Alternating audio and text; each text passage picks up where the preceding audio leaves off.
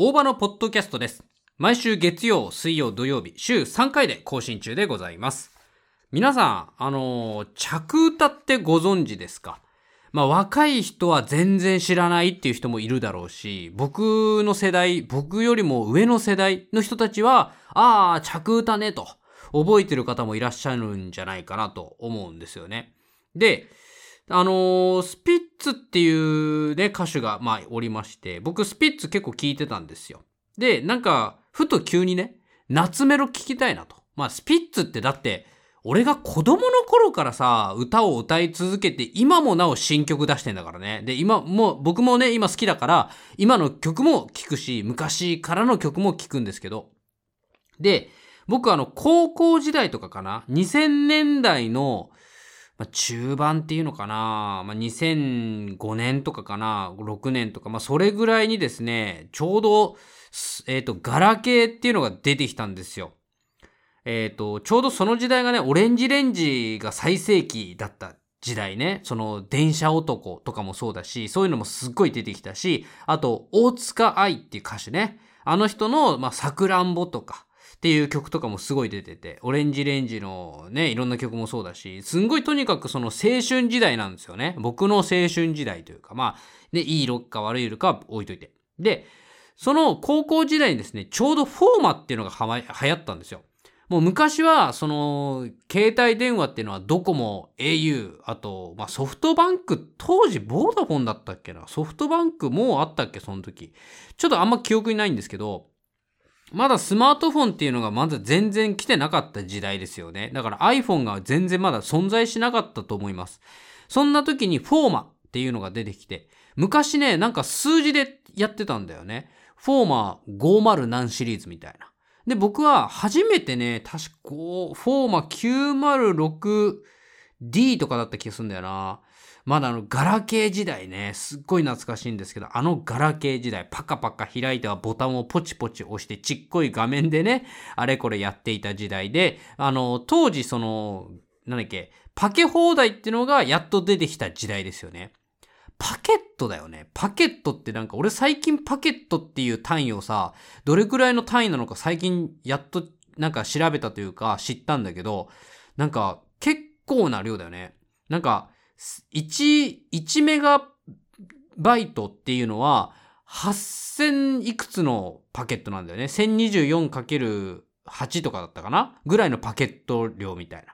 まあそんな感じですごい時代を感じるなと。あの、パソコンは、まあもうさすがにね、えっ、と、ハードディスクだけでしたけれども、CD ドライブとか使ってましたけれども、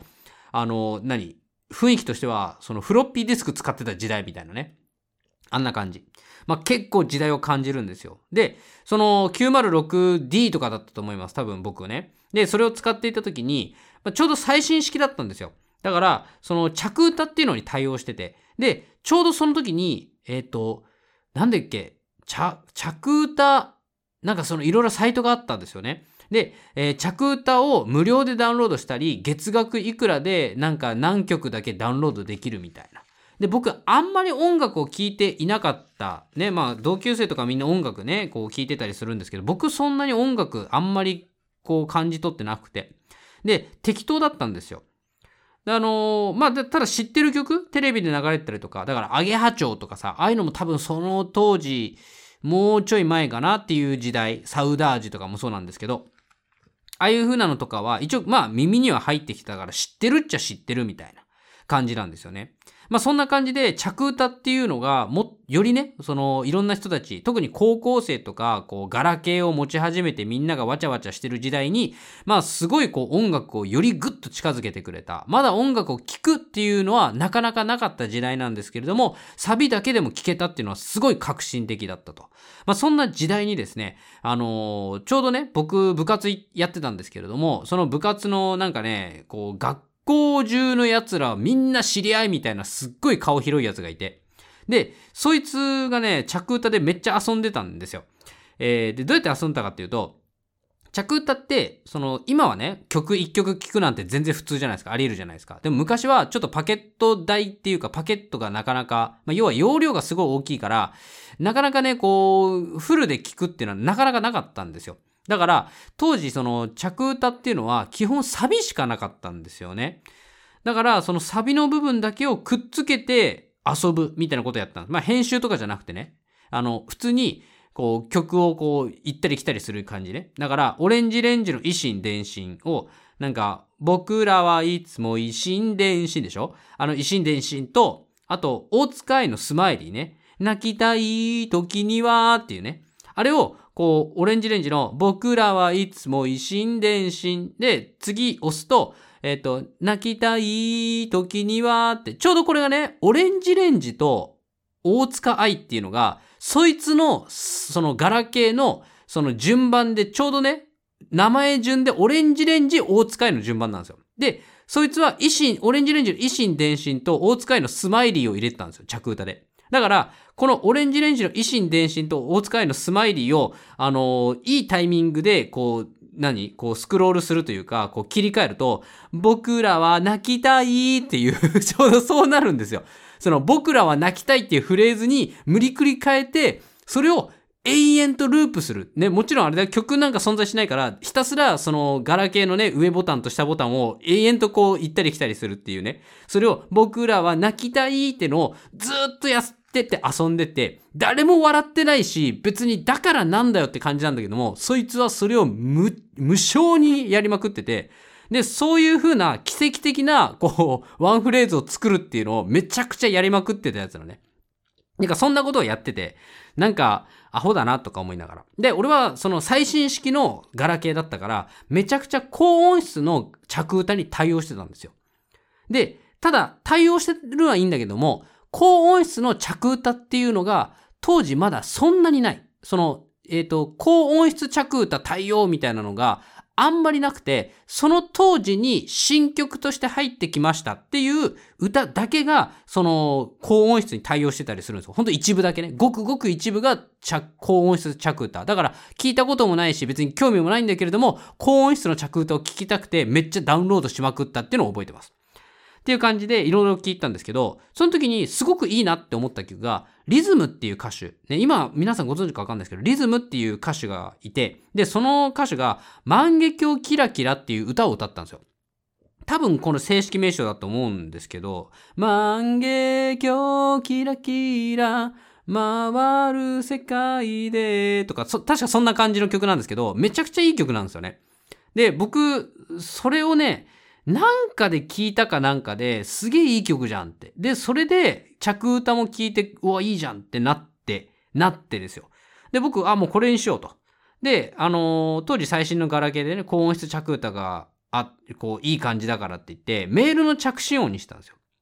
で、これね、ちょっと話ずれるけど、なんでかね、電話だけは、昔からね、その、黒電話みたいな、プルルルルルルルとか、チリリリリリリリンみたいな音しか絶対に設定しないっていうなんか、今もそう。今もスマホで、め、まあ、あんまりその着歌とか着信別にもう今ね、全然興味ないんだけど、その、電話が鳴った時だけは、チリリリリリリンっていう、なんか一発で、こう、耳障りな音っていうのかな。もう耳にブスって刺さるような音に絶対設定してるっていうね。まあ、な、なんでだろうね。昔から電話だけはそういう風なっていう。なんかよくわかりませんけれども。で、まあ、ちょっとそんな感じでいろいろやったんですけど、あの、当時ね、ガラケーって今みたいにこう、LINE とかじゃなくて、メールアドレス、要はメールでやり取りをするっていうのが当たり前な時代だったんですよ。で、今でこそフリーメールアドレスってのはいっぱいあります。Gmail とかもそうだし、ね、まあ昔から Goo とか Goo メールとかね、GOO メールね、Goo メールとか、いろいろあったんです。Yahoo メールとかも。なんか Yahoo メールあった気がするな。だと思うんですけども、あのーガラケーっていうのは、その、パソコンのサイトとかが基本的には見れなくて。一応見る方法あったんですけど、基本的には見ない。多くの人たちは普通に、こう、ガラケーの i モードとか、その au は au のサイト、ドコモはドコモの i モードっていうのを使ったりとかして、その中でサイトをこうサーフィンするっていうのが当たり前、普通だったんですよ。だから、あのーなんだろうね、フリーメールアドレスとか特になかったんですよね。もう取れるこ、取れなかったの使えなかったんです。昔のガラケーってのは。だから、えっと、まあ、どんな感じかっていうと、ね、例えば、その、ね、飛ぶ車、アルファベットで言う飛ぶ車、ドットオーバー、アットマーク、ドコモ NE.jp みたいな。な au だったらなんか easyweb.ne.jp だったかったななんかそんな感じなんですよね。っていう風に決まってて。だから、アットマーク前っていうのを、その、ドコモだったらドコモのキャリアのそのメールアドレス変更サイトみたいなのにアクセスして、こうやると。変更するみたいな。で、でですよ。で、あのー、僕ね、3桁にしてたんですよ。一番、その3桁のが最短なんですよ。一番短くできる最短、短い設定っていうのが3桁なんですよ。だから、えっ、ー、と、3、ね、例えば、あ、あ、あ、みたいな。まあ、アルファベットしかできないんで、AAA でいいや。AAA アットマークドコモ .ne.jp みたいな。僕、ドコモだからね。AAA アットマークドコモ .ne.jp みたいなアドレスに昔してたんです。で、しかもめちゃくちゃ、これ、まあ、ほん、本当に言っちゃうと、zzz アットマークドコモ .ne.jp だったんですよ。昔、本当に。これ本当なんですよ。で、えっと、ね、僕、当時部活やってて、そのね、いろいろ部活でやりとりとかもあったので、その、さっき言ったね、その僕らは泣きたいってこう着歌をこういじりまくってたやつとも、その連絡先を交換しなきゃいけなかったんです。まあ別に嫌じゃなかったんだけど、まあ交換したわけですよ。そしたら、そいつ、俺のメールアドレス、一まあ、誰でも覚えられるじゃん。zzz.docomo.ne.jp って。だから、ドコモ .ne.jp っていうのは、当時当たり前、みんなが知ってる、もう暗記なんか余裕でできるっていう時代だったので、もう、アットマーク前の、その、アルファベットが大事なんですよ。だからみんな、例えばね、好きな曲はスピッツ、ラブとか、えっ、ー、と、なんかね、例えば野球部だったら、ベースボールキングとか、なんかそういう風な感じね。自分がなんか好きなようにアルファベットにしたり、英語にしたりとかやってたんだけども、俺だけ ZZZ だから、みんなが、わかんないけど、うわーって一気に広がったのよ。だから、俺のその ZZZ だよって、そいつに教えた翌日かな？いや、もうその日の夜ぐらいだと思うんだけど、もう、うわーってメールが来たの。すっごい。当時、その8クラス、高校は確か8クラスあって、で、その8クラスの全員が俺に送ってきたの。すごくない？学年8クラスの、まあ、1クラス30人前後ですよ。の奴らが、全員俺にメール送ってきたの。知らねえよっていう。俺ほとんどそんなクラスのやつしかあんま絡まないから、正直わかんないですよ。そんなに知り合いとかいないんだけども、うわってみんなに俺送ってきて。で、すっげえ数来たし、しかも別に1件だけじゃない。みんなうわーっていっぱい送ってきたから、もうなんか、毎日さ、100件、200件、300件とかめちゃくちゃメール来んのよ。で、しかもね、一気にバーンって来るんじゃなくて、みんなさ、好きな、もういたずらなタイミングでバババババって、なんか元気とかどうとか、どう、どうってなんだみたいな。全然、誰、誰か俺に連絡してきてるかもわかんない。だって、む今でこそ、そのメールアドレスって、そのね、誰々ですよって伝えるシステムがあるから、初めて送っても、そのメール、例えばね、Gmail だったら、その Google のね、アカウントの、例えば大場義弘っていう名前を相手にこう伝えられるわけよ。まあ一応ね、文、本文に大場義弘ですとかって送れるけど。でも、メールアドレスにはもうアルファベットなわけ。で、全然俺、こ、ね、個人の情報も知らないから、この曲、ね、スピッツラブとか、誰がスピッツラブにしてんだよ、みたいな。そしたら、ラブスピッツとかもいるわけ。だからね、スピッツラブ、ラブスピッツとか、スピッツアイラブユーとか、なんかそんなんもいっぱいいるわけ。だから、スピッツ好きなやつが何人かいると、もう、誰がスピッツのこの連番を取ってんだよ、みたいな感じになって、よくわかんないわけよ。で、本、最初の一文目は、ね、あの、よろしく、俺、大場だけど、みたいな。俺ね、田中だよ、山田だよ、ね、えっと、鈴木だよ、みたいな、いっぱい送ってくんだけど、それらを全部俺は登録してないわけよ。だって、すごいじゃん。8クラスかける30だから、3倍、250人ぐらいでしょ？が一気に送ってくんだよ。で、それで、ところでさって言われても、お前誰のところでなんだよみたいな話になるわけ。全然わかんないから。でも、それで登録も間に合わないし、もう、うわ、うぜえみたいな感じで、本当にひどい時は、もうずっとメールが着信するから、で、マナーモードにしてもね、マナーモード鳴るんですよ。ブブブブブって音がするわけ。要は振動するから。もうそれも本当にひどかったから、マジで電源落としてたっていう時期もあります。だから、ガラケー持ってんだけどずっと電源切れてるみたいな意味不明な時期もあって。ね、今みたいにスマホでいろんなことやるっていう時代ではなかったから、まだまだ。ね、連絡する手段ってだけだったんで。だからちょっとなんか、その、なんかやばいなと。これね、携帯電話持ってても、まあ当時俺別に自分で払ってないけど、いざね、連絡しようとか、連絡があった時、で、まあ親から何か連絡があった時とか、俺何にもできねえなって、これ電話持ってる意味ねえなってなったんですよ。当たり前な話ね。だから、これはアドレスを変えようっていう話になって変えたんですよ。もう、でも、でもだよ、アドレスを変えるって言っても、結局、ガラケーの電源を入れて、で、こう、あれこれね、こう、またさっき言ったようにさ、その、キャリアのところにアクセスをして、で、それでメールアドレス変更します。ね、間違いないですか？パスワード入力してください。みたいなことをやるわけ。それをやるまでにも、うわっていっぱい着信くんのよ。で、しかもこれがね、迷惑メールもめっちゃくんのよ。だから、メールボックスっていうのがね、ドコモのメールボックスが、いっつもパンパンっていう。800件とか、900件とか。ね。そんな時代ですよ。その、仕事じゃないからね。何一つ重要な情報は一個もないんだよ。くだらねえクソみたいな情報が800、900とかあんだよ。それがもう全部消すみたいな。俺多分、当時、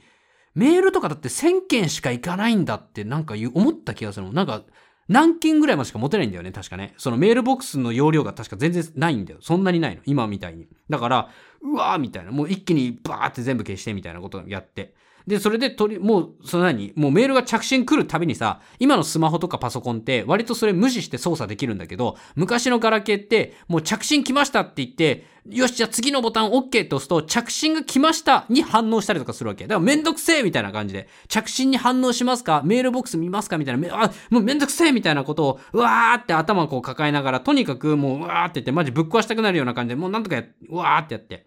で、とりあえず設定変えて、無事に終わったんです。誰とも連絡が取れなくなったんだけど でも、でもそれでもよかった、本当に。俺の平、ね、平穏な毎日、ね、静寂がやっと訪れた、みたいな感じなんですよ。で、あの、本当に、その電源を切ってたとか言いつつも、やっぱ電源をつけていた時代とかも当然あったし、あの、ね、とにかくさばいてた時期もあった。俺がさばき切るみたいな、なんか嬉しい時期もあったんです、逆に言うと。俺売れっ子じゃん、みたいな。ね、みんなと連絡先交換できてすげえ売れっ子じゃんっていう、ちょっとおごってる勘違い野郎でもあったんです。一瞬ね。その時に、うわーっていっぱいメール、もう誰に何かを送ってるかわかんないけど、お前誰っていうの多分100回ぐらい送ったと思う。なんか、誰だっけお前みたいなのは100回ぐらい送ったと思う。それをわーってやりまくってて。だから、俺めちゃくちゃ着信を止めるっていうのに、めちゃくちゃたけったのよ、当時。その、すげえ高速で止めまくるっていう。メールが着信来たら、ね、あの、今ちょっと他のやつのメール返信してるから、速攻でバシャバシャバシって消すみたいな。逆に、この技術がなかったら、俺は未だにメールアドレス変えられなかったと思うんだけど、でも当時、それを習得したから、初めて決意を持って、よしって言ってメールアドレス変えられたのね。だから、まあ、まあ、結果良かったって言い方変だけども、まあ、それが身になったっていうね。まあ、身になってないんだけど、厳密に言うと。とにかく、こう、超高速でメールの着信を止めるという技術がもう身についたんですよね。でですよ。で、ある日、あの、もうそんなこともなく、本当にごくごく普通にね、必要な情報だけが連絡来て、で、メールアドレスもちょっと複雑なメールアドレスにしたので、あの、もう迷惑メールみたいなものも来なくなって。だから本当に快適にその誰かとやり取りをしてたんです。で、えー、その時にですね、ちょっとしたことにふと気がついて、僕、着歌ね、万華鏡キラキラにしてたんですけど、これやめたんですよ。なんでかっていうとね、僕めちゃくちゃそのメールの着信を止める技術が身についてるので、もうガラケーをいじってて着信が来るたびに音楽鳴るんですよ。でも2秒ぐらい鳴ってから着歌をパチって切れるんですよ。僕がどんなに高速にやっても2秒ぐらい鳴るんですよ。だから僕らはぐらいは鳴るんですよ。これ、本当にあの、ひどくて、万華鏡キラキラのサビの部分の冒頭2秒だけが延々と鳴るんですよ。だから、俺は、ここをちょっと、ね、当時思春期で、僕もね、いろいろとね、多感な時期であり、で、なおかつ、そのね、共学、共学の高校だったので、女の子もいた。まあ別に僕ね、恋人とか当時いなかったし、モテなかったね、もう全然ネクラな男ではありつつ、ね、それでも、あの、まあね、女の子に恥をかき、書きたくはないし、同級生からも、え、お前変態かよとかって林立てられたくもない。平穏に過ごしたい。そんな僕がですよ。万華鏡キラキラの冒頭2秒だけをめちゃくちゃ着信音で鳴らしまくってて なんか、変な空気になるっていう その、みんな知ってるんだよ、その曲。だけども、俺が2秒で、なんげーで切るから、俺もなんか、みんなが、俺を見るっていう。その、何の罪もないし、曲を作った人も素敵な曲だと思って作ってるのに、俺が2秒で毎回高速で切るから。変な感じになって、えーという、まあ、時間、時代がありましたという、まあ、どうでもいい話なんですけどもね、えー急に思い出してしまいました。えー、ね、しょうもない話でございましたけれどもね、懐かしいね、そんなね、そんな時代もあったよっていうお話でございます。えー、最後までお聞きいただいてありがとうございます。YouTube にて大場のチャンネルという旅行とかドラマとか、僕が好きなことを動画にしているチャンネルがありますので、よかったらご覧ください。また、僕がメインで活動している映画レビューのチャンネル、大場のシネマレビューというものもございます。大場のシネマレビューでは、劇場公開された映画を前半はネタバレなし、後半はネタバレありでレビューしておりますので、ぜひご覧ください。それじゃあ、また次回お会いしましょう。バイチャー